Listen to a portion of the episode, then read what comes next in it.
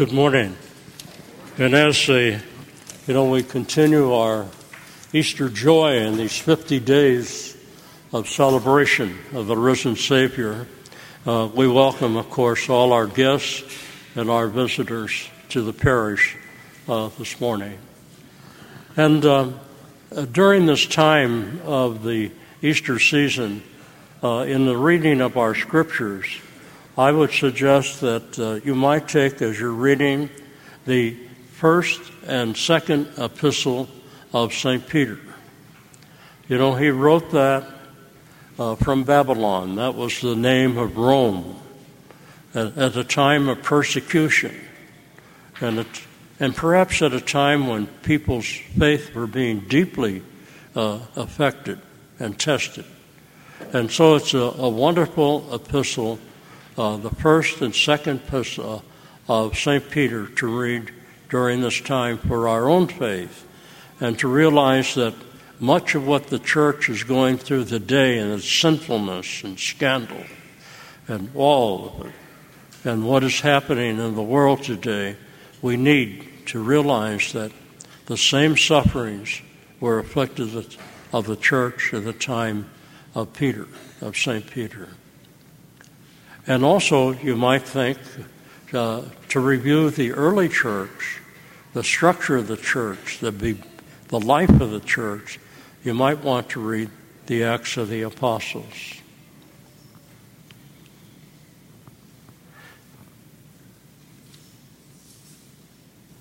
In union with the whole church, we celebrate that day when Jesus Christ our Lord rose from the dead in his human body. Dying, you destroyed our death. Rising, you restored our life. Lord Jesus, come in glory. You know, during this marvelous season, this wonderful time, we celebrate the mercy of Jesus Christ. And in celebrating that mercy, that forgiveness, when we read all the accounts of the risen Christ over and over again, is the merciful Lord. You know, the words today, whose sins you forgive are forgiven them. The forgiveness of sin. That in all this, these beautiful readings, we find our dignity of who we are. We have been transformed in Jesus Christ. We are a new creation. Each one of us can say, in all sincerity, I am an alter Christus, another Christ in this world. And my vocation is to become one with Jesus so that I can cry out sincerely, in truth, Father, in the Holy Spirit. I have been transformed. I have been changed. And there is hope. No matter how terrible my sins may be or have been, I have hope because he loves me.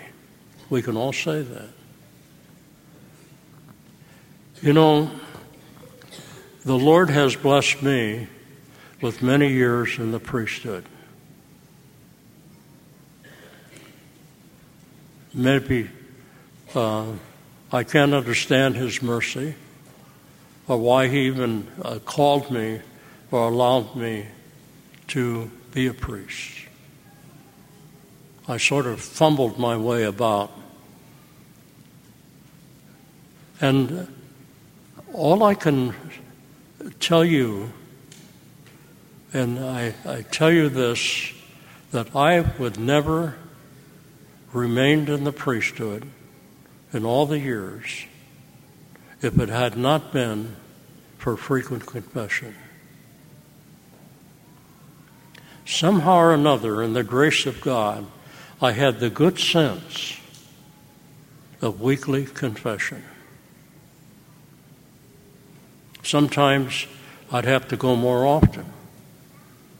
from Central. But that saved me. That's why I'm here before you today. The beautiful sacrament of penance, the sacrament of reconciliation. One time in my life, it was all upside down.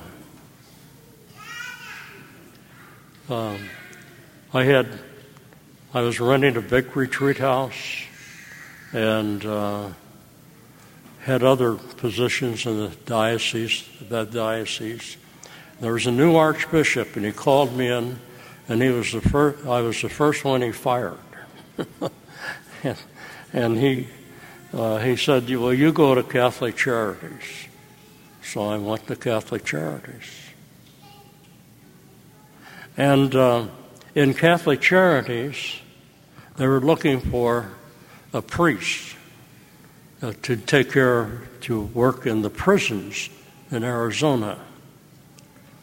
And I think the Archbishop was happy to get rid of me, because when I went and brought this to him, he said, "Yeah, you go, that's good for you." So I left, and I had nothing, and my life was cattywampus. I was down. And I entered the prison ministry. And, Psalm 55 describes it perfectly. They're dark places. They're evil places. They're bad. Darkness. It's overwhelming.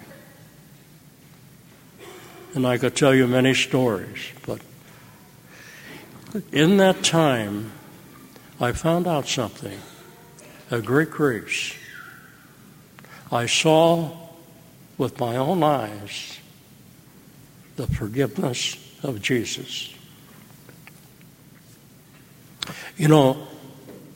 Some people in prison were so dreadful and sinful and terrible, their families never visited them, never went near them. But I saw forgiveness, and I saw love for one another.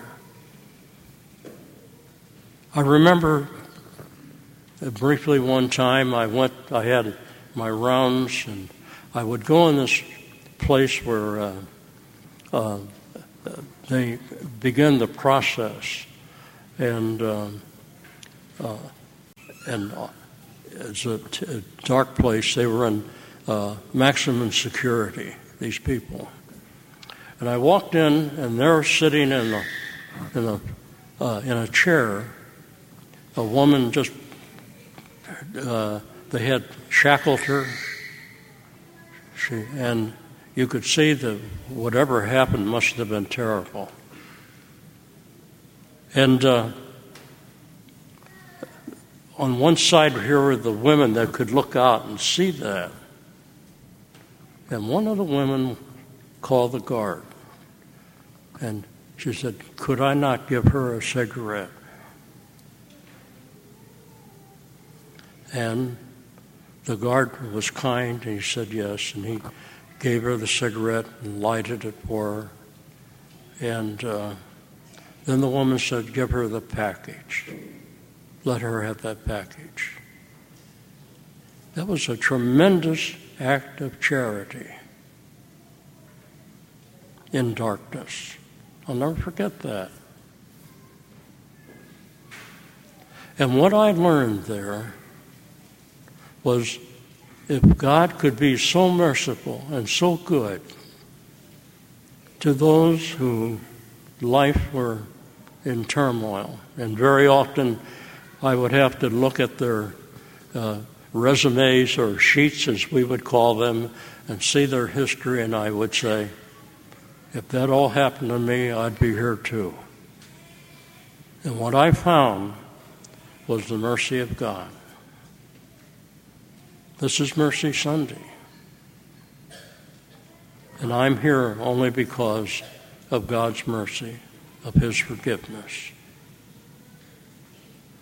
What He'll do with me, I have no idea. I don't deserve anything. But What's so important is never be discouraged. Never think anything you've done cannot be forgiven, because His mercy is infinite. And once you have received forgiveness, then live. Live as a child of God. Live as one who say that God is my Father, and in Jesus Christ and His precious blood, I have been forgiven. God bless you.